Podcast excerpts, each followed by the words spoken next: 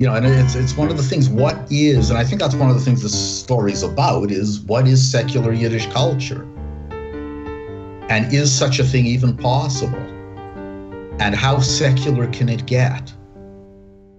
Welcome to Yiddish Book Club, a podcast in which we discuss one piece of Yiddish literature and its English translations. This episode, we are talking about Chaim Grade and his short story, or novella, or possibly memoir, My Quarrel with Hersh Rasseyner written and published in the early 1950s. To me, my quarrel with Hersh Rasseyner is an argument between two Jews over the meaning of Judaism, before and after the Holocaust.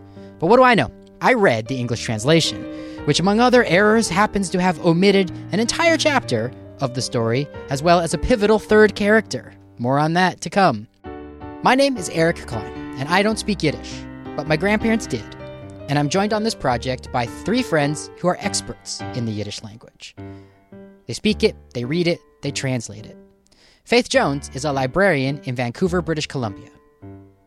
I feel like this story of two old, cranky old Jewish men who get together to yell at each other is a movie I've seen more than once. And one of the things I really love about this argument is that through it all, Grade remains he is he is kind of like or I shouldn't say Grade Chaim Vilner remains this kind of um, very typical kind of Jewish atheist, which is the kind that knows that even though you don't believe in God, that doesn't have to stop you from being furious at him.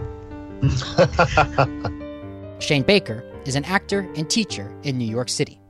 I think it's one of Grade's major themes. You know, just as here, Hersh Rasseyner and Chaim Vilner do not convince one the other of very much. They remain at, at this uh, uh, uh, crossroads or, or uh, Novorodka standoff, Novorodka standoff, uh, rather than a Mexican standoff. and Michael Wex is a writer who grew up speaking Yiddish in the 1960s in a community of Yiddish speaking Jews in Canada. I remember people talking, you know, ex- debates of exactly this type uh, when I was a kid, you know, held by people, you know, amongst people who were, you know, not particularly literary or whatever. But I mean, exactly the same kinds of fights. This is what real people yeah. really, you know, this looks like it's sort of set up to be some kind of, you know, allegory is the wrong word here, but, you know, you've got these two representational figures standing for uh, it's like a platonic dialogue of life.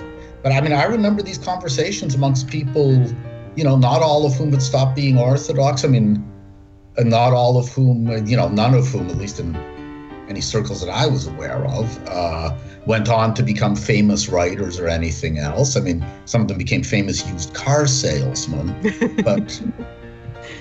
you know these these were the kinds of things people talked about for years and years yeah uh, you know, remember there was also the idea of being a Holocaust survivor as the, this was an experience or an ordeal that had somehow ennobled you. That didn't come along until the mid 70s. Chaim Grade was one of the foremost Yiddish writers of the post war period. Born in 1910 in Vilna, Vilnius, Lithuania, and educated in a rigorous, controlling form of religious school, Grade broke away to write Yiddish poetry. He survived World War II in the Soviet Union, but returned to find his family murdered, whereupon he immigrated to the United States. So at this point in the podcast, I'm going to discuss for just a moment the notion of spoilers. Should you read Chaim Grade's story before you listen to the episode? My answer is easy this time. It doesn't matter at all. This particular story, my quarrel with Hersh Rasseyner, is pretty much without a plot. So there are no twists, there are no turns, there's nothing to spoil. In fact, as far as I'm concerned, our conversation on this episode uh, about Hersh Rasseyner, my quarrel with Hersh Rasseyner, it's uh, something I would recommend to the English only readers of the world before they tackle the work, as opposed to after. Uh, and very quickly, before we launch into the episode, uh, Yiddish Book Club is on the web at yiddishbookclub.com. It's a podcast you can subscribe to. I would invite you to subscribe on your podcast app of choice. Search for yiddishbookclub.com in the iTunes store, on your iPhone's podcast app, in the Stitcher app, or elsewhere. Or you can simply listen in your browser to the episodes that are up on the website, yiddishbookclub.com. We'd love to hear from you. Either about what you're reading or about what you want to read or about your favorite Yiddish authors or your reaction to our conversations, you can email us yiddishbookclub at gmail.com. Or you can find us on Facebook, facebook.com slash Yiddish Book Club, or twitter.com slash Yiddish Book Club, and on and on. The point is that we're open to hearing from you. We welcome your voice to add to the conversations that we're having here on the show. So without further ado, our conversation about my quarrel with Hersh Rasseyner, which I'm proud to say I have learned to pronounce. So yeah, first things first, uh, I need help pronouncing things. So the title Uh-huh. of the story is M- my quarrel Mine- with Hersh Rasseyner or Hersh Mein Rasseyner. Krieg. Hersh Yeah. Rasseyner. Everyone's in agreement? Yeah. Yes. Yeah. Okay. Or Mein Krieg mit Hersh Rasseyner. And the In author. Jewish, yeah. In Jewish. Chaim Grade. Hi, I'm Grant. And um, Yeah, yeah. I once had a librarian call me up. I was looking for I was looking for an article about Grade, and this librarian, you know, of course it's Vancouver, so this librarian called me up and said, "I have the chain grade book you were looking for." Oh, shame grade. Chain grade. Shame grade. Well, well, shame grade's shame grade's cousin Labish, uh, better known as Sir Lew Grade, was a major British film producer Are you serious? under the name Grade. Yeah, Huh. And it was pronounced grade. well, at if you're least by- British, by, English Yeah. speakers. Grod yeah. grade. Huh? Um, Lord Grade. Yeah. I want to do a play where everybody speaks transliteration as if it were English. So they'll wish each other gut shapes. I Oh, don't know. shapes. Yeah, well, it's one of my favorite That's holidays. Shapes. Yeah. and what what should we know about uh, Mr. Chain Grade, Mr. Chaim Grade? Who's this guy? Who's this guy? Okay, so Grade um, had a life a lot like Chaim Vilner in the story. Yeah. Um, he came from Vilna. He came from an extremely pious Orthodox family. His years were 1910 to 1982, and he became a poet. And uh, do you guys have a stronger sense? I- I feel as if he was really primarily a poet until after the Oh, war. Certainly, if you think so. asked him, that's what he would have told you. Yeah, and then he sort of moved into prose. Yeah, I think he started writing prose as much for the money as anything else. Hmm. I'm not 100% on this, but I knew an older man in Toronto who was actually, like, not just an acquaintance of Grade's, but a friend, uh, who once said to me that he basically started writing fiction because there was nowhere to sell poetry, and the fiction he could sell to the Yiddish papers. It's true. You did get paid, not not unwell, I gather, for especially for a novel, um, because a novel in serialization could take up a lot of pages, and yeah, so and and most of his better known stuff, or much of it, ran in the forward uh, as a serialized thing. I mean, his big novel, which in Yiddish is called uh, Tzemach Atlas, which is the name of the main character in English, it was translated in two volumes yet uh, as the Yeshiva, and concerns to a degree a lot of the stuff that's talked about in the Hersh Rasseyner story. I mean, that thing ran forever. well, it had to I have mean, had. yeah, I It's mean, I- enormous. I, I think I went from bar mitzvah into my second marriage with that thing still running. Because you know the novel is six, six, seven hundred pages, Yeah, uh, and it it ran for years. yeah. uh, as did many of the other stories that were either eventually published as self-standing novels or collections of short stories. Right. Uh, I know last time we spoke, Shane had just come from teaching uh, one of them, uh, which I guess you guys are still reading. Yes, yes. Uh, what from my Mama Shabbosim? No, uh, der Stummer Minyan, the, Uh, the Stimme silent, Minion, yeah. the silent minion, the silent quorum.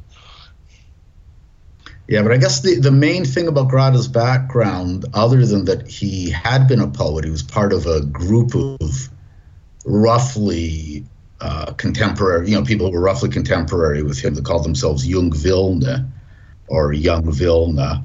prior to the war. But unlike just about all of them, uh, because his mother uh, was so religious, he was sent to uh, these very extreme Lithuanian yeshivas uh, associated with what's called the Musar movement. Uh, Musar means like ethics, I guess, in English. Mm.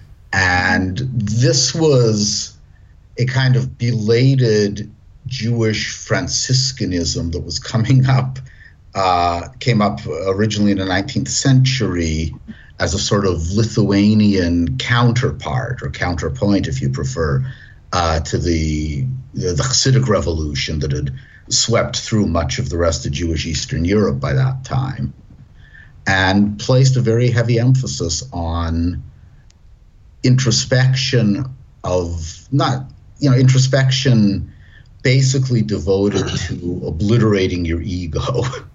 Mm-hmm. Uh, and one of his main teachers, which doesn't come out in this story, but is certainly made much of in uh, in the yeshiva, was a uh, very well-known, very influential Lithuanian rabbi called Karelitz, uh, who's better known as the Chazon Ish in in Hebrew after the name of uh, one of his books of responsa, who was the leader of, I guess, extreme ultra Orthodox non Hasidic Judaism in Lithuania. He eventually went to Israel, where he died in the early 50s. Uh, but his influence on what has happened to the religious community in Israel is pretty much incalculable. He's very, very influential. And Grade was taken on to be a student of his. Normally, a guy from a family like Grade's wouldn't have been allowed into these places, but his mother cried and wept and begged so hard that they decided to give him a chance. And apparently, he never 100% fitted in. You can only get this kind of information uh, from biographies of the Chazon Ish, of Karelitz and stuff, where they will talk about somebody who became a well-known huh. heretical author. They, they won't mention his name ever. Uh, was there and wrote about it, but of course everything he said is crap, which is funny because the Chazon Ish comes across in Grade's work uh, very well. Um, right. right. So you know, it's not like an attack on some religious hypocrite. It's you know, this is a pious, saintly person who really believes what he's doing and everything. You know, it's not like, oh, look, he's a a radio evangelist or, or some such thing. and much of Grade's early poetry was concerned with this stuff too. Oh. Uh, you know, one of his best known long poems, a Musonikis or Musarnikis, depending on where you're from, is about these, you know, the people in these yeshivas and stuff. Right, and this this short story that we're discussing, my quarrel with uh, Hersh Rasseyner. Uh, Rasseyner. Rasseyner. Thank you, guys. I, am depending on you uh, all throughout this project to, to correct. Which is from from the town Rasein. Where's that? Like uh, yeah. in Poland. In, yeah. So this in in this, they got their names after the yeah. towns, as he says. Yeah. He's Chaim Vilner. Yeah, they don't Chaim Vilner. Yeah. So in this short story, I mean, we have what is um, what, what seems to me to be a very uh, lightly fictionalized autobiographical short well, story. Well, this is an interesting question, Eric. That's an interesting question. What is the genre of this work? because I want to just note, as the librarian present, that when when this appeared in Yiddish Kämpfer in in in Yiddish in its in a periodical in 1951, it was called a novella, okay. which would mean that it was fiction. And when it appeared in his collection, collected several years later, when it appeared in a collection of Grade works, it was called a memoir. Yeah, because it's him. I mean, it's a writer who's a poet and uh, and and uh, lived that life that that Michael just described of um, having gone to a strict. Uh, uh my mind wants to say a little um, yeshiva. Yeah, yeshiva, but also like a little um, extreme, right? That's that's one word. To, oh, fanatical. One adjective. I think fanatical, fanatical would be uh, okay. Uh, hold on, the doorbell's fucking ringing. Just a second. Uh, Wex is chiming in again. Yeah. Are you back with us, Michael? Yes, back. I am. I- Yeah, and so- there was Lex is nobody at the door. Great. Yes. So, uh, Of course there was. So who was ringing it? so Holy Ghost. not- So the main character in this short story, which may or may not be just an autobiographical memoir, uh, went to a strict fundamental uh, Hebrew school with a bunch of other guys, and then yeshiva. Yeshiva. Hebrew school Yeah, this this is like lower. advanced level education. yeah, so it's like a university. okay, makes sense. It- and then yeah. he and then he leaves to go uh, live the life of a of a urban intellectual, right? To write, Yeah. Correct. And then he meets up with one of his former classmates. Uh, and the story is composed of these uh, Yeah. uh, various And num- meetings over Yeah, and time. he has yeah, he has a number of encounters with him both before and after World War II. and Right, they so and they the t- and they argue about Judaism. before. Correct. So Yeah. now you, Eric, you may have gotten a slightly um, different impression of this story reading it in English, uh, because the the English version is different. Um, and I believe this is probably something that Howe and Greenberg, when they were editing A Treasury of Yiddish Stories, um, it was probably their vision. Um, but what what Yeah. they did is they cut out a very very long section from the middle, which introduces a third character Oh, how uh, And has- how, how and I- extreme?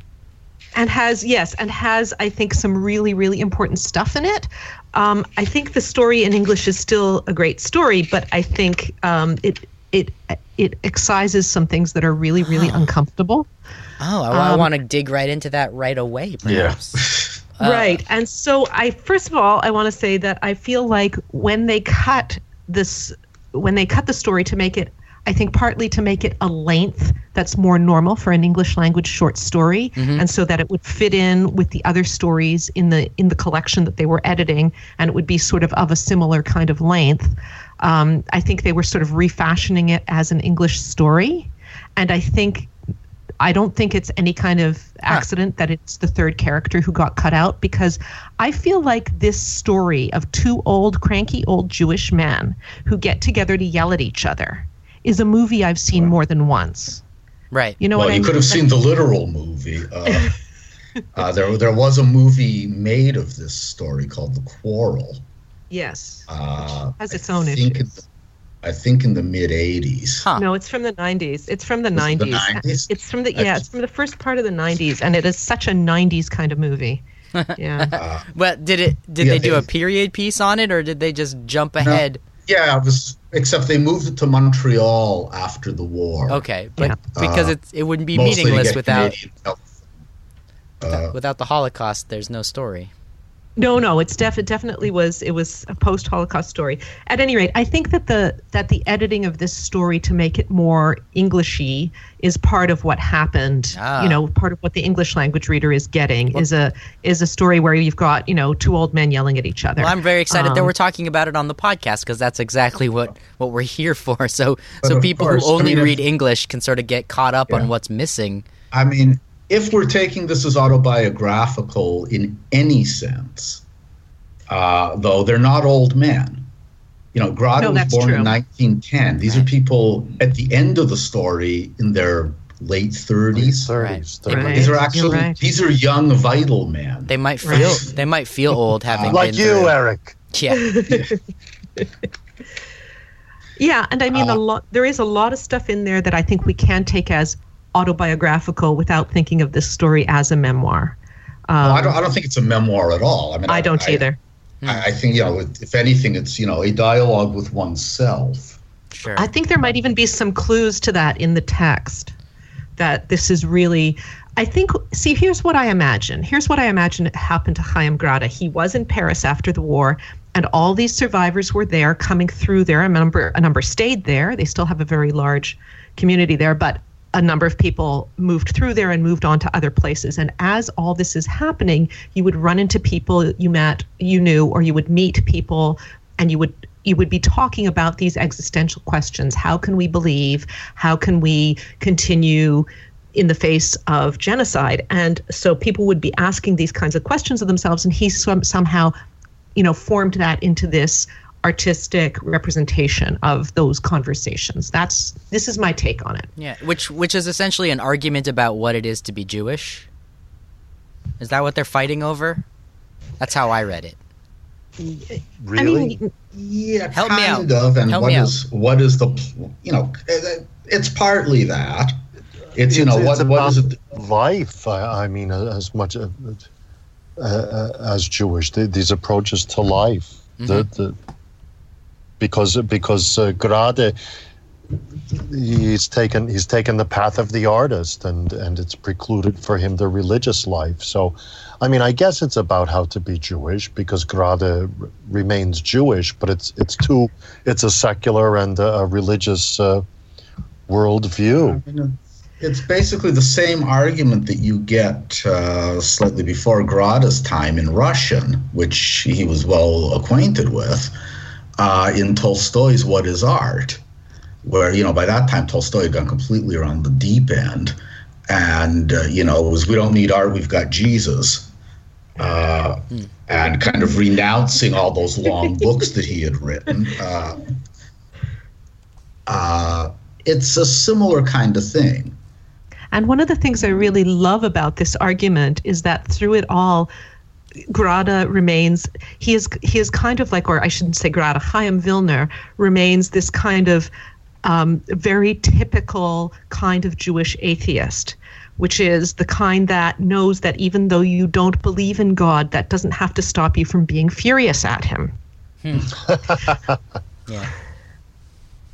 Yes, I'd, I'd love to. Before we talk about this third character that's not in the English translation, uh, be, I, so we, I just want to. I will state my my opinion about what um, the two characters stand for, and then I want you guys to to push back. So so yeah, Chaim, the Chaim character is uh, a secular, a writer, a city person who doesn't, who has like yeah, who has a religious. Um, whose religious upbringing is not something he's rejected, but he's not just gonna uh, continue with the uh, with the practice until the day he dies. He's left he's left the fanaticism behind, and then he's speaking with a fanatic. Uh, and, may, and fanatic's kind of a loaded word.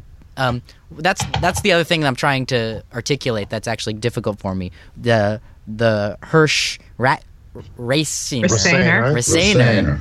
Uh, other than being a very religious person. Rhymes with complainer. Oh, how nice! Now I'll never forget. so Hersh Hersh complainer, um, No. he he he sees the world. So so the way that he sees the world changes before from the pre-war meetings between the two characters and the post-war meetings, but it changes in the way that he only deepens his uh, commitment to to to what we're calling fanaticism. Maybe there's a better word: deep Yeah, religiosity. I, I wouldn't call it fanaticism. I mean, there's very little. I mean, uh, the character's attitude is one thing, but he doesn't actually say much in terms of you know real content, as distinct from how he says it or whatever that any Orthodox Jew would disagree with. Right. So f- fanaticism's wrong because he's also not being. He's Uh, a deeply religious guy. yeah, super religious, and and part of that's um, what rejecting a certain uh, ego. I think one of you said um, a few moments ago. Yeah, but Right. also, you know, the religion and, you know, the religious duties and everything for him and for people like that, they actually fill up the space that other people uh, turn to things like art for. You know, it's like, I don't need all of that stuff. I've got the Torah. There's a well known klezmer musician who I won't name here, but who got religion many years ago and stopped playing for quite a while. He, he started again. But when he first stopped playing, he went, Well, you know, all I got from playing music was the same feeling I got from studying the Torah. But when I'm studying the Torah, that's the real Torah. I'm getting it firsthand. So why do I need to play music anymore?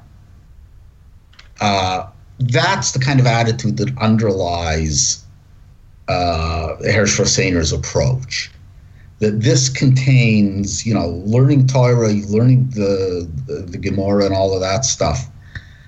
Contains all those things, and it's more all the stuff authentic. that yeah, all the stuff that other people are getting mediated, as it were, through paintings or music or or literature. They're getting, as it were, directly from the mouth of God via Moses and the sages.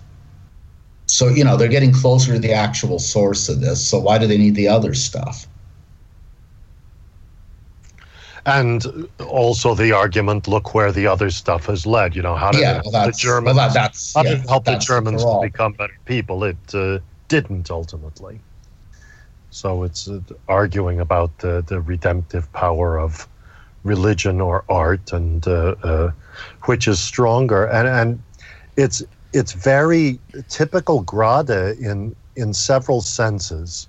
Um, it, the, the, the Stummer Minyan, which I'm learning uh, teaching teaching this class currently is stories about Vilna just before the Second World War, and uh, and what you get are are short stories with the same characters, and they've got the same problems in every short story.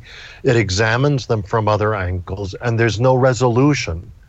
And uh, I think it's one of Grade's major themes. You know, just as here, Hersh Rasseyner and Chaim Vilner do not convince one the other of very much.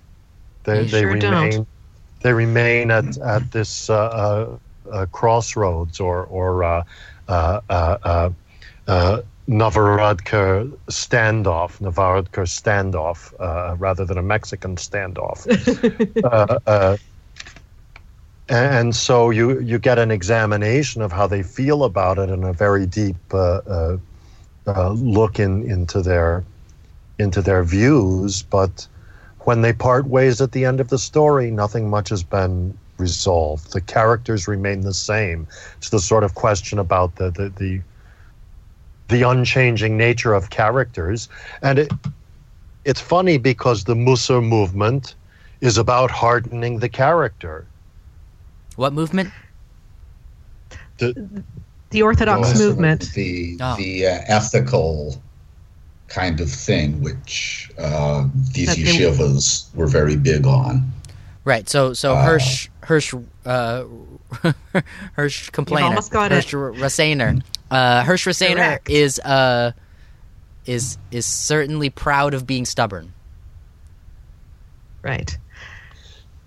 And as a I mean, character, they would send the students out to, to, to buy nails in a bakery. Uh, they'd send them on fool's errands just so that they'd learn that it doesn't matter what someone else thinks, that they have their ethical, their religious duty, Mm. And, uh, and you know, the, the, the world be damned. Right. one of the things I th- find really interesting in this story is the way Hersh Rasseyner's character is so tough. Um, he's he's just I mean he is hard as nails, right? I mean he's just this very unforgiving, tough character, and I found that ex- kind of extraordinarily compelling in a kind of way. Um, and you could see why he was a person who survived the camps. Like he had this kind of emotional toughness, um, which which Chaim Vilner, who's you know much more emotionally wrapped up in his um, enlightenment, in what happened to him when he left, you know, yeshiva and when he learned about Western values, he's much more. He seems so much somehow much more vulnerable, and that's kind of interesting because it's kind of backwards um, from what we might we might expect. We might expect the more religious person to somehow be more sentimental or, or softer, but that's not that's not the case here. Or have a bigger both crisis, right, because of how bad things were. Right. But no. Uh, yeah, but That's right. no, I mean, and those guys, I mean, you know, people like Hersh Rasseyner were my teachers uh, for many years.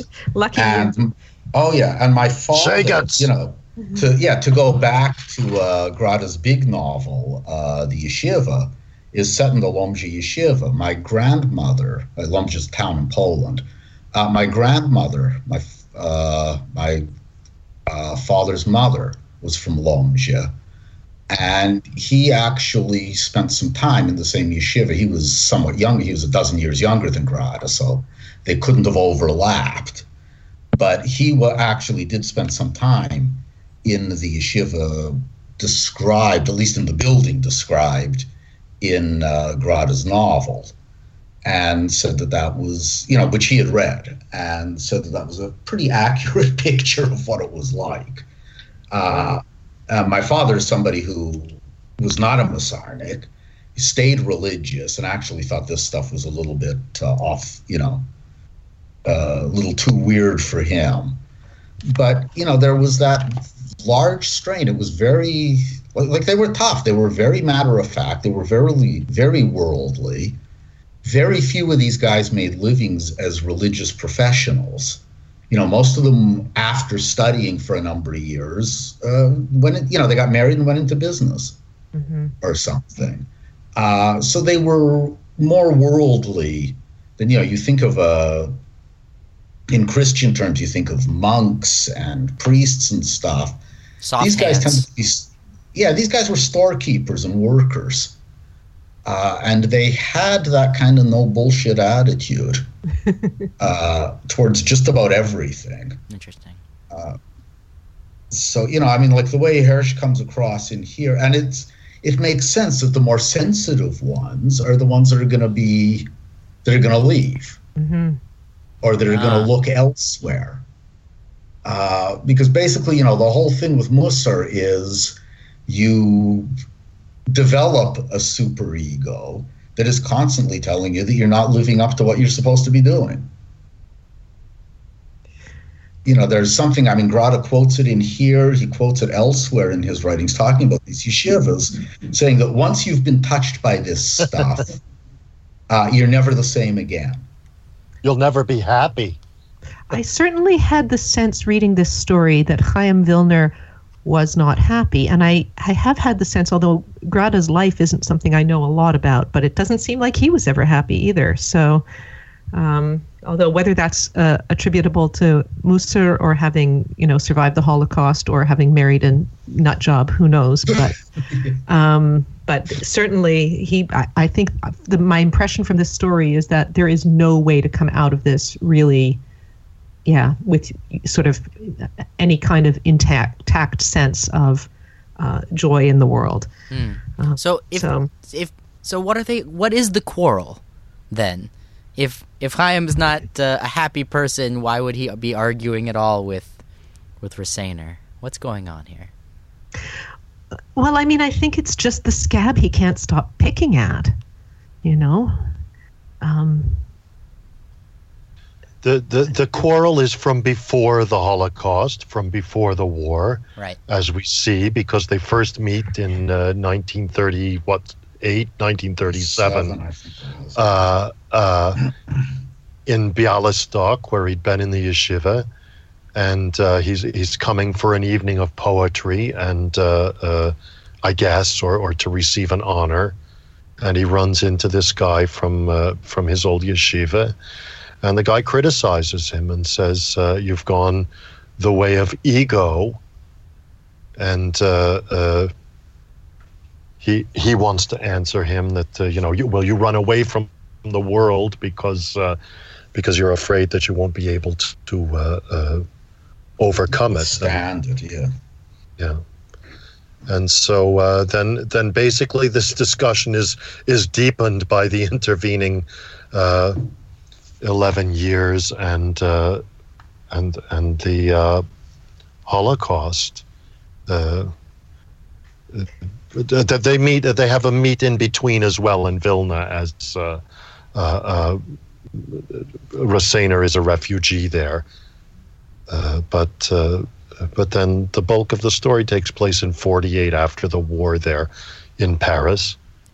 And And, and they the, run into this third guy, a student of Rasseyner's, uh, who uh, asks questions about the writer and about his life, and you know, as to as to whether he could be happy or not. Certainly, uh, uh, the survivor's guilt is there because the, the, they talk about how Rasainer, of everyone, uh, you know, the, the the young man's family and brothers and townsmen did not move to save him when he was sent to uh, the the the sick portion of the camp, I guess, for extermination. But Hersh Rasseyner comes and saves him, And uh, so the young man asks Grade, asks Vilner, "Did you, you know, did you save your family?" And then he replies, "You know, well, did Herr save his own family? He saved you, but if uh, if a Gentile had saved you, would you have become a Christian?" This this is a really central part of the story that I think does get lost because the translation leaves that out. Wow. Um, you know that that entire passage. Um, it, and it includes this part where the student Joshua, the student, um, you know, specifically um, seems to be saying that, you know, it's, and actually Hersh almost says this as well in a few places that it's Jews like Chaim, Chaim Vilner who brought on the Holocaust by not believing enough, and so this kind of debate, I think, to us now seems like so unthinkable um, that you would actually blame a Holocaust survivor. Um, but this was a live debate. Oh, very. I mean, I look. I remember people talking. You know, ex- debates of exactly this type uh, when I was a kid. You know, held by people. You know, amongst people who were you know not particularly literary or whatever. But I mean, exactly the same kinds of fights. This is what real people yeah. really, you know, this looks like it's sort of set up to be some kind of, you know, allegory is the wrong word here, but, you know, you've got these two representational figures standing for. Uh, it's like a platonic dialogue of life. But I mean, I remember these conversations amongst people, you know, not all of whom had stopped being Orthodox. I mean, not all of whom, you know, none of whom, at least in any circles that I was aware of, uh, went on to become famous writers or anything else. I mean, some of them became famous used car salesmen, but uh, you know, these these were the kinds of things people talked about for years and years. Yeah. Uh, you know, remember there was also the idea of being a Holocaust survivor as the this was an experience or an ordeal that had somehow ennobled you that didn't come along until the mid 70s. Right. Right. Uh, there was no, nobody thought that anybody was a better person or a more sensitive person God, for having lived through that. In fact, the, I think the general consensus would have been the opposite. You must have done something in order to survive. You're in some well, way you are stained that, because you must just, have done something there was that a little bit, but also just the idea of what you have to, you know, the way you had to live. Yeah. And remember, this the way you had to live started well before the actual Holocaust. Yeah. You know, as people were denied more and more of their civil rights. Right. Uh, you know, it coarsened people. It put people into competition. You know, the people at the bottom are all scrambling over each other for the one crumb that might have been there. Yeah. Uh, I don't know if I. Go ahead. No, I'm just I don't saying. know if I brought it up last week uh, when we were talking about about things. It rings a bell, but uh, I know, for instance, that I heard discussions among uh, actors from uh, the, the the older generation, and one American-born Yiddish actor said something about it you know all the you know the continentals showed up then, uh, meaning uh, the, the, the Europeans would either come mm. as as refugees or as survivors, and uh, it was with this kind of warning tone, like uh, these were these were bad, difficult people. Mm. Yeah, fighters. And uh, and there was no, also not fighters, term, low class. Okay. Dishonest. I meant, I meant scrappy. Uh, I guess scrappy is uh, not as not as uh, nice. You're trying to put a good face on it, and, yeah. and uh, survivors, and um, and uh, even among the Jewish community, like someone like Masha Benya, the, the, the singer, uh, the opera singer, at one point said, you know, she got here, and she was referred to by Jews as a, a refugee. Yeah. Oh, interesting. You know, the refugees. You know, what bad thing. Yeah uh, yeah, no, there there was on the part of the Jewish community there was definite, uh, well, prejudice, yeah, and condescension mixed with embarrassment and fear. Uh, partly, you know, not just because of the events of the Holocaust, but here, you know, you look at the state of Yiddish culture in 1939 in the U.S., and you look at it 12 or 15 years later after the war. You know, the only reason Yiddish culture held on over here was there was this sudden influx right. of basically forgotten people, the ones who had stayed in Europe. And there was very much this idea that, you know, anybody with a brain or with any get up and go, or who wasn't, uh, when you're talking about people coming from the Soviet Union, who wasn't a, a convinced communist, got out when they had the chance. That the people that stayed somehow uh, didn't bring it upon themselves so much, but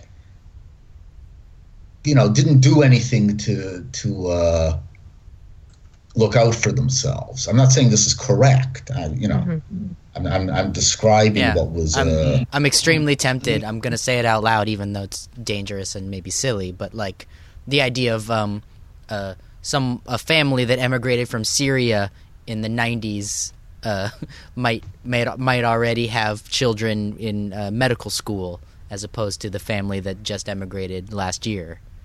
Uh, who, yeah, who and you know where nothing. they can't. Yeah, they can't speak the language, etc., etc. You know, the um, North American Jewish community was pretty much at a point where they could pass uh, by the time the war broke out. Uh, all of a sudden, after the war, you got all these people that totally could not pass. You know, again, and you see what happened. Everybody thinks like this is a story about two old men. Because, you know, who still spoke that language? Who still worried about this crap mm. Up until the war was old people. Right. Right. The people who had been too formed in their characters when they came over to acculturate completely. But of course, the, uh, the the rising generation, the veterans of World War II, let's say, were a generation younger than this, and at least you know in the states and in Canada, were pretty much you know at least on the surface uh, acculturated. Then all of a sudden you get this reminder of everything you'd left behind and forgotten about. And coming back, I, I translated a memoir a couple of years ago uh, this guy gets to New York after the war and he finds some relatives in Brooklyn. And they're like, okay, here's how the electricity works. Here's how you flush a toilet. Here's how you take a bus. And he's, you know, he's like from some reasonable sized town. And he's, at first, he can't figure it out. And then he realizes, of course, when they came over, you know, these were relatives he'd never met. These people that came over in the first decade of the 20th century nobody'd seen those things in, in that part of Europe. Oh, so they so just assumed he was coming from the same primitive, you know, backwater that they had come from. That's funny. And you know, sure, the the quality of life in in Bucharest at the time was probably, you know, in in 1939 or the early 40s was probably lower than it was in New York City. But you know, they had things like electricity. Uh, you know, he'd been to a movie. He knew how to use a telephone.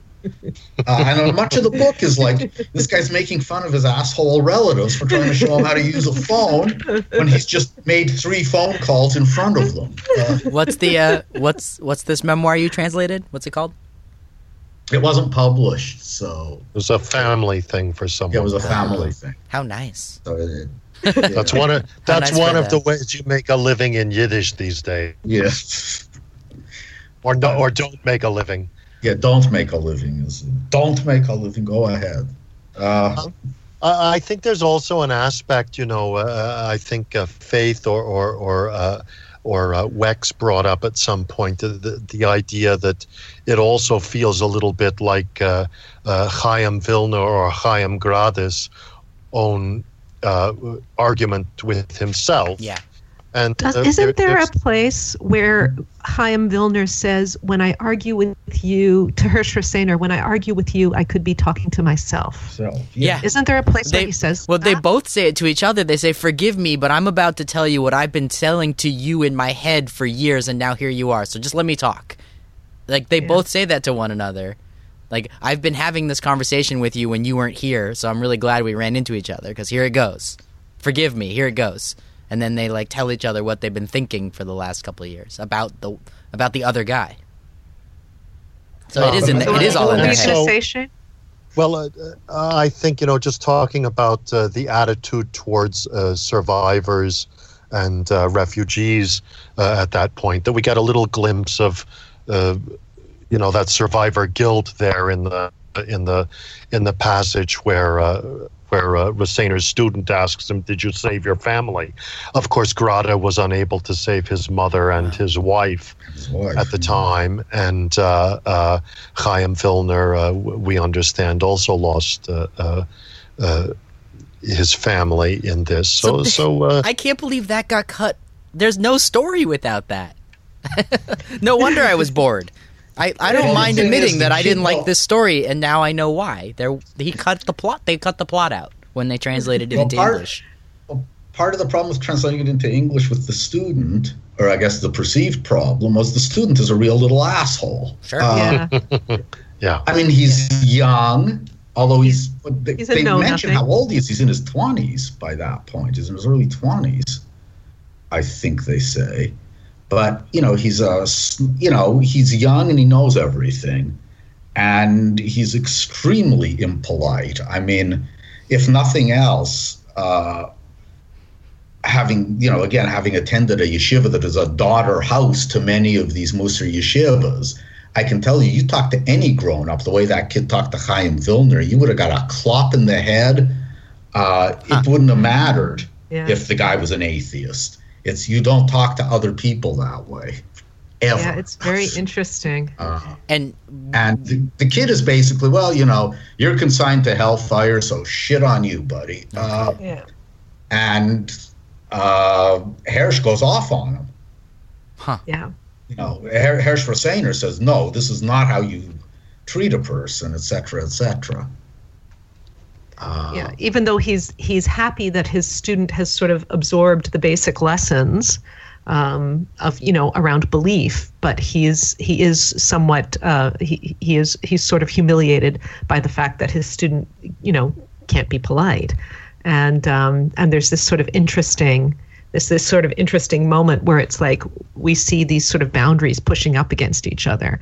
Um, and maybe um, maybe in the post-war world there isn't going to be a place for Hersh even in the yeshiva world anymore, uh, which which I thought was interesting. Um, the, there's just there's just this, this slight tension between different ideas of ways that you're orthodox coming out there. so Hersh Rasseyner is by no means fanatical, but perhaps his student te- is trending in that direction. Maybe. And I mean, I think Grade it was very, very concerned about the intrans- intransigence of the Orthodox towards non Orthodox Jews and also towards non Jews. And that's why I'm not sure if it's actually, I don't know if it is in the translation or not, the stories of all the people who turned into, who were, who saved Jews. The different pe- kinds of people who saved Jews, an atheist, a very devout Christian, different kinds of people who who A saved, who became yeah. was, was that in the translation, Eric? Oh, I do not Oh. recall. So yeah, so it might not have come through, and so I think Yeah. there's this there's this way in which Grade is talking about how do we understand people who did truly noble things who don't fit into this conception of you know who is a good person. Um, you know, it sort of seems as if he's saying the Orthodox don't- don't have any way of understanding a good Gentile.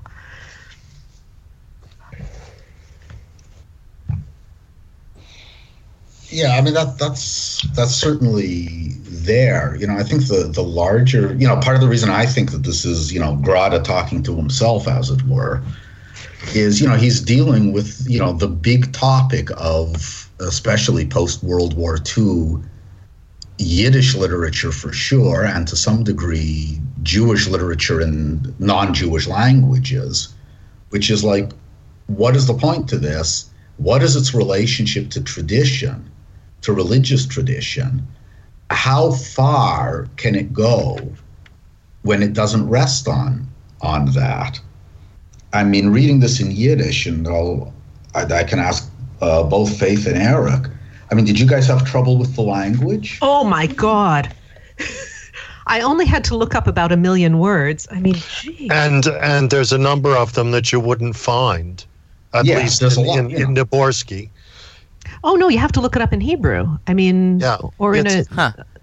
yeah. Let's- no, There's, I mean, there's a side note I think is is interesting. Uh, if you use uh, the, these Lashon Kodesh dictionaries, Lashon Kodesh to English, uh, to to Yiddish, rather than a Hebrew dictionary, you'll find uh, almost everything that's mentioned in Bashevis, and very often, you know, in the OED style, they'll give a citation, and it'll be. It so happens uh, from the passage that you're looking the word up from in Bashevis. That but there's a lot to me. of words in Grade. There's a lot of words in Grade that if you look them up, you're not going to find in those books. For some reason, he's uh, still a little bit on a side, I think. Well, Uh, also a lot of what he's doing, it's not just individual words. He'll yeah. Tags. he'll quote yeah tags and and stuff uh, from the Talmud or from rabbinic literature Hmm. that Well, you know, one of not. and I mean, what's interesting here is yeah, this is uh, you know if you look at the Yiddish style, this is relatively high flown, but uh, you know the people who read the Yidisher Kemfer, for instance, which was a left wing magazine. Was it anarchist?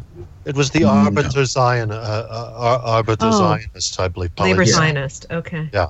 So labor Zionists who tended, you know, the older ones probably had some kind of relatively that, that had gone to school long enough, probably had a relatively thorough traditional educations. But uh, the younger ones, and by younger I mean people born, say, you know, from about the time of World War One and up, probably didn't. And yet they would have been expected to understand all of this. Right. You know, well, one of the problems The degree to which this stuff suffuses. I mean, one of you know, one of the interesting things about a story like this is, yeah, it can be translated, and it can be well translated, but it would have made no sense to write it in any language other than Yiddish. Yeah. right. Can we talk a little It bit will- about some of those, uh, like, or a a phrase, or, or maybe a couple words in particular? That Well, It's, it's not any borrow- particular word. It's the idea of being familiar with this vast kind of uh, warehouse of these phrases and tags that, depending on what kind of education a person had, they might have known where they came Sure. from. They might not have known where I'm they just came I'm just trying to egg you on to actually uh, read a passage in Yiddish and then tell me what it says. well, okay. I'm I'm pulling up my notes for you, Eric. Um, let me just get them up here. Um, oh, that's why. This is why Eric didn't know that Rasseyner was coming came from a town. They didn't put that in the English. They don't in put it in yeshiva- the In the yeshiva, we called each other by the ci- city you came from. This is my So, favorite yeah, new theme of the podcast. Is did Eric screw up and not read as carefully as he should have, or is it not his fault because the translations are terrible? Tra- it's not And in the it's, translation. It's don't 50-50, folks. It's 50-50. and w- Uh, um, okay, so what are some word? Okay, so uh, okay, so right near the beginning, he leaves out a sentence that that that refers to the hoivis halvovis. Chavis Halvuvas, the duties of Which the is a presumably, uh, I think it's a sefer or a, uh, it's some kind of It's an- text, right? It's an ethical book. It's probably the best known of those. Uh, the Chavis Halvovas uh, by Bachya ibn Pakuda. So Uh, there's an example for you. It's a moral, you know, it's how to be a good person, which is mostly remember you're a worm and God is like fantastic and you suck. And oh, you did that? You think you're something? You suck. Uh, uh, you know, you notice there's a lot of citations from the book of Job Hmm. scattered about, uh, like over the course of the story. Uh, in the uh, in the Yiddish, they're not translated. Uh, so, I mean, you said you want an example. Uh, this is in the Yiddish on page 36, on the towards the bottom of the first column. Uh, this is Her, uh, yeah, this is Hersh talking to Chaim. He's saying, in Vusirtanet as a mensch kann nicht werden anders, and your claim that a person can't change, can't be different from what he is, is a sheker muchlat. It's an absolute lie. Mi besorai echaze Eloiha. From my flesh I will see God. Right? And then he goes on to say, which is not translated. It's there in Hebrew. And then just goes on. and says, Yechiach as a mensch kann werden anders. But, uh, you know, uh, Hersh Rasseyner will uh, tell you very strongly that a person can change, that a person can become different. Uh, you know, stuff like this just tossed in in the original. Yeah. Uh, you know, where. And it's unrelenting. It is unrelenting. I'm just going to warn Yiddish students out there give mm. yourself plenty of time with this work. It isn't that long, but it is incredibly dense. And you just, you yeah, like. If you don't. If you don't have a yeshiva education, like this stuff has actually enjoyed a second life in the past 20 or so years amongst, you know, off the derech, off the straight and narrow path people uh, who've grown up in ultra orthodox environments where you know Yiddish is still spoken, and of course do have the proper education, and consider and you know read through this stuff. And firstly, it's like the spelling is funny uh, if you're coming from yeah. from there, but otherwise the language is exactly what they're used to. Hmm. Uh, and you know they'll get all the references. Yeah. Uh, and I think that even goes so far as as women, you know, would would get right. it as well. You know, this yeah. is just this was uh, you know the common coin of the way people spoke. Doesn't mean they talk this way all the time. The problem is, I remember in, in Yiddish class, Niborski saying um, at one time uh, to our class that, you know, the problem with not knowing Hebrew, if you're a Yiddish speaker, um, if you're a Yiddish learner, is that in principle, any Hebrew word can be a Yiddish word. Mm-hmm. So that means you have to actually learn two languages yeah. in order to just learn Yiddish. So it's a huge problem for Yiddish learners if you're not already not just fluent in the Hebrew language, but fluent in the way the language is deployed in these Orthodox circles, which comes out an awful lot in Yiddish literature. Mm. So, but, yes. Yeah, as, so, in answer to your question, Lex, difficult hmm. language yes difficult language yeah. for someone like me hmm. yeah how uh is this because here you know what you're looking at here you know well the reason they can embrace each other at the end uh, is that for all their differences it's kind of a unified culture right hmm. there's a level on which you know like i said it wouldn't have made sense to write this story in a different language Right. In Hebrew, it would just be a polemic. Right. Uh, that never gets anywhere. Uh, I think that's, you know, it's years since I've read the English translation, but it's from what I remember and from what people have been saying, especially Eric, it sounds like it comes across to a degree that way in English as well. Yeah, just just just streams of uh, one guy talking for a page and then another guy talking for a couple pages. You know, I'm going to say point counterpoint. E- yeah, I'm going to say even in Yiddish, this isn't the kind of work you're going to really enjoy if you're a big fan of car chases. you know, it doesn't it doesn't yeah.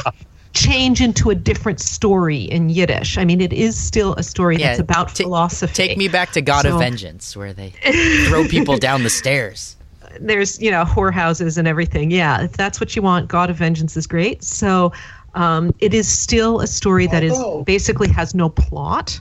Um, it is you know it is about the life, the interior life of survivors, and about the sort of. Um, I feel like it's almost the way that philosophy is crushing them. You know, hmm. um, that they're yeah. Uh, just attempting to make sense of the world is almost is almost an unbearable weight for them. So I think well, it's an extraordinarily meaningful story, but no, it's not. Uh, it's not.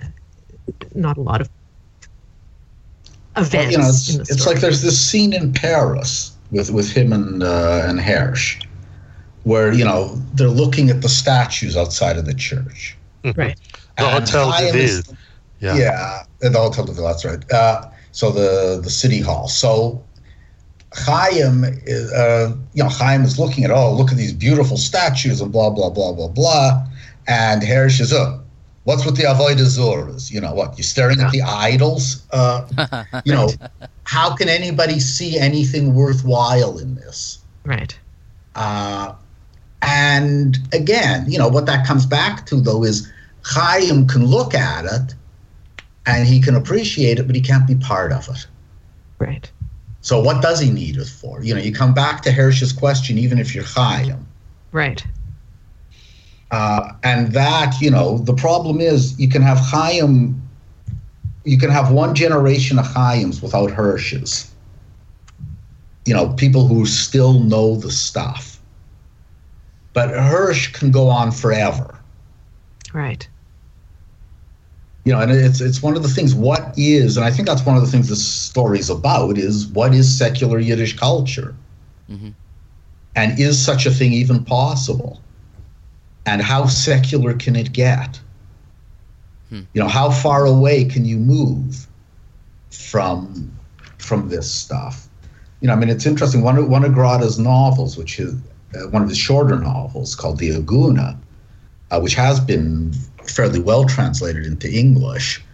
Uh, it's a whole novel that really moves along very, very well, and it turns on what to anybody to anybody not from a traditional background is a minute point of religious law, uh, and that's what the whole book is about. Who- Right. And he manages to make an entire human drama. And it- it's a you know it's a very well done novel. Which- in my- Fantastic. Which novel. translation is the one you like as far as we're making recommendations? Um, I think that was Curt stuff. There's only Leviant, one. yeah? I think it's Curt Leviant did it. Yeah, Curt, Le- yeah, Uh, Leviant. Yeah, see. he certainly so- did. that's the uh, novel He certainly did the Yeshiva. Oh, okay, so Uh, you, you were talking about a different novel just now. What was the novel that you were just saying? It's called yeah, the Agunah, Yeah. A G U N A H, and Agunah The, is the a chained woman, woman. Yeah, whose husband has disappeared. Either he's thought to be, you know, he might have gone off to war and never come back. He might have just vanished. The Grass Wife But a woman- again. Yeah, grass widow. Yeah. Didn't A woman can't divorce a man in Jewish law. So unless you have two witnesses who can affirm that the guy is dead, the woman can't remarry. This is still this is a major problem in Israel. Uh, and of course, after every major war in Europe, this was a major problem in the Jewish communities. It was a big problem after World War One. It was a big problem after World War Two. Uh, the book is set in Vilna between the wars, uh, and it's a woman in this position, and it's like everybody knows that the guy's not coming back, but you don't have the proper legal proofs of it, which means she has to spend the rest of her life alone. So, uh, activist rabbi intervenes, uh, and it just, you know, it's, you know, of course, it's a Jewish story. It turns into a disaster for everybody involved, uh, but it's not at all slow moving. No, it's you know, you don't need to book. know anything about any of this stuff to get like totally wrapped up in it. And you know, one of the things is, you know, one of the things that I guess a secular Yiddish culture can do is show you how this really is. You know, Skeiten Leben, like they say in Jewish. You know, it's it's uh, practically life and death matters uh, to to many people. th- This sort of stuff Yeah. and that it you know you can turn it into art you can make uh, fiction or poetry out of it without necessarily betraying it I, I I need to ask if, in your opinion, uh, this Yiddish story needs a better translation, or is it fine for people, English readers like me, to read this existing version and then, you know, read essays written by people like you just to fill in the the stuff I'm not getting. I think it would be very worthwhile to have a more complete translation. I think it Well, unlikely to happen soon because of the way the um, the estate isn't still in kind of in turmoil. Uh, Um, yeah I may be underest. I may be even downplaying how bad it is, Yeah. but um, but there's you know there's a lot of Also, legal wrangling around this, and um, there's but yeah there's stuff missing and i mean even from uh, the last time i taught the translation which has got to be 25 years ago i remember there were some small mistakes in the yiddish in, uh, the, in the Yiddish. uh, well in the translation In from, the you know English. in the english i mean yeah like Yeah. the translator was it milton hindus i can't remember who translated it Yeah. Himmelfarb? I, I oh himmelfarb that's right yeah Milton think Himmelfarb. Uh, That's who it is. I get all the I get all my Miltons mixed up. Uh, but uh, I mean, in general, There- I think it's not a bad translation in terms of it reading quite fluently. yeah, Um, you know, stylistically, I think it's fine, but it's just incomplete. You know? It throws a bridge in, into the middle of Vilna where there shouldn't be one. Yeah. Why? Is, because he mistranslated Brook. oh, Yeah. Brook. The the Translates Brooke as- pavement. Okay. Um, I, I'm I'm curious. Uh, Wex, you might have a, a bit different opinion on it than I do, and, and Faith, you seem to be somewhere uh, in the middle. I have to say, you know, uh, working on uh, Stummen Minyan on on on the other on those short stories, and comparing to this. This one does, to a degree, slip into polemic for me, and uh, I I feel like a like it's less stylistically satisfying to me than some Yeah. of his other work. I mean, Yeah, oh, I- I, think I would agree. Historically and culturally, it's quite an interesting piece. But um, you know, as far as like uh, tour de force writing, No, not this one. Uh, No, I, I- I would agree with you completely. I mean, this is this is a great story if you you know if you like to write papers about stories. this is a great story. Well, I Uh, It's got so much stuff. because in it. it's entirely expository. Well, I'm really struck Yeah. though because one of the reasons that this is happening is because of um, I'm a I'm a very non-religious uh, Jew who is uh, still tr- trying to figure out why I am you're still trying to do tshuva. And so and so the the idea this of is this is that's a, what this this is a story great is about. story yeah. for stuff like that. Yeah. Um, Uh, that's interesting. No, I mean, like when Grade starts to write fancy, I mean, firstly, it's enough to drive you crazy because he turns on the nature writing. what did you uh, just? What word? Fancy? Yeah, Fancy, fancy, Fancy. fancy, Oh. fancy. You got here the fancy, huh? right. of course. You know, the fancy stuff. He likes to show you how many plants he can name. Descriptions of nature. Uh, Normally, I hate that stuff, but he does really well. He does do it really well, but uh, I, I used to ask my father, like, you know, what's this? Is this is Epis of flants? You know, thank you. Some kind a of tree, some plant. kind of tree. Some kind of tree. You know, it's, I, that part I worked out already. Small tree. That's. I remember um, like 20 years ago reading 20,000 Leagues Under the Sea, and there's like seven straight pages of just lists of fish, Yeah. just every fish Well, in the like ocean that he knows. Some knew. of it, it's like, I don't know, they, they used to make us read Balzac in French. So the average Balzac novel will open with a 10 page description of some piece of machinery that has been obsolete since 1853. Right. And it's like, you got to look up the words for all the parts. And even after that, you still have no idea what the whole was supposed to look like because you've never seen one. Right. Uh, and it was before there was an internet, so you couldn't look. Uh, You know, yeah, I no, have broadly- to say, sorry, I have to say, even though I agree with you that this story is um, didactic and overly long and rep- repetitive, like it, it goes over the same ground multiple times, but I find it incredibly moving. Like there's something about it that I find every time, and this is probably the fourth time I've read it probably the fourth and fifth if you count count reading rereading both languages uh, you know every time it gets me like there's a way in which i just am really somehow I, I feel as if I just get something about survivorship and about um, the you know the sort of existential crisis um, of people who actually you know lived through that that moment that very few other things actually give me. Uh, so I am quite attached to it, even though I know it's not um, you know not necessarily literarily you know right at the top. Yeah, I'm gonna actually uh, go at it uh, for a second time now that I've had the opportunity to, to to soak in all of these reasons why it matters because it was not those weren't readily apparent right when I was just uh, making my way through this translation. So I'm glad we had this talk.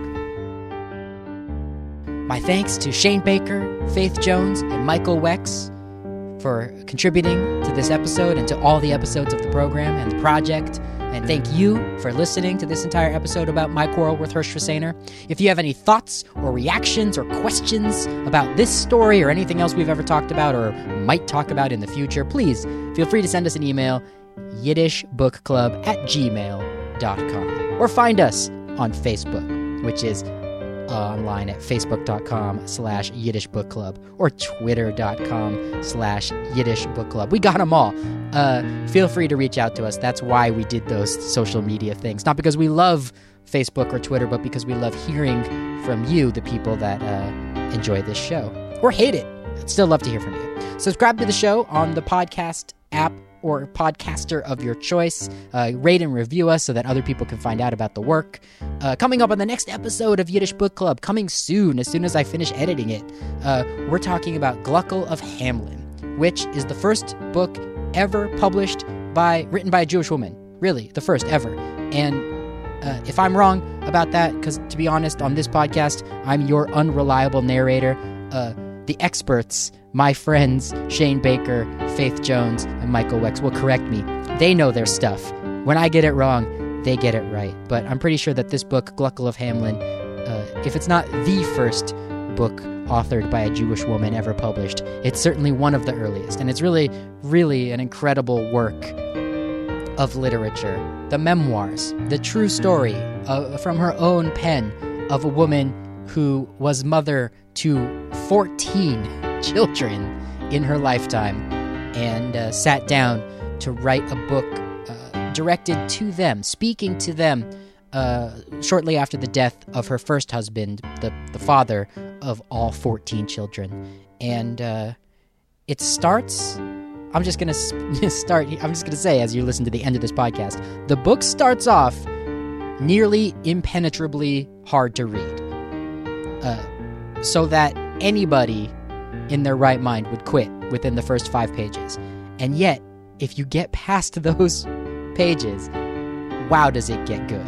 Uh, she, she drops a bunch of the pretense, the literary, weird voice that she's using at the beginning of the story, and then she just, like, is speaking directly from her heart to her children, telling both her life story as well as a whole bunch of uh, gossip and family history to try to keep them out of trouble, uh, which was a remarkably human and, dare I say, uh, super Jewish tale, at least to me. Reminded me weirdly of my grandma, because I can't help myself. Uh, so that's coming up next on the Yiddish Book Club podcast. And if you're listening to this sometime in the future, then it's probably already available and you could check it out. Instead of listening to me talk about it you can listen to to the experts uh, and what they have to say. Again all of it anything you need uh, regarding this project yiddishbookclub.com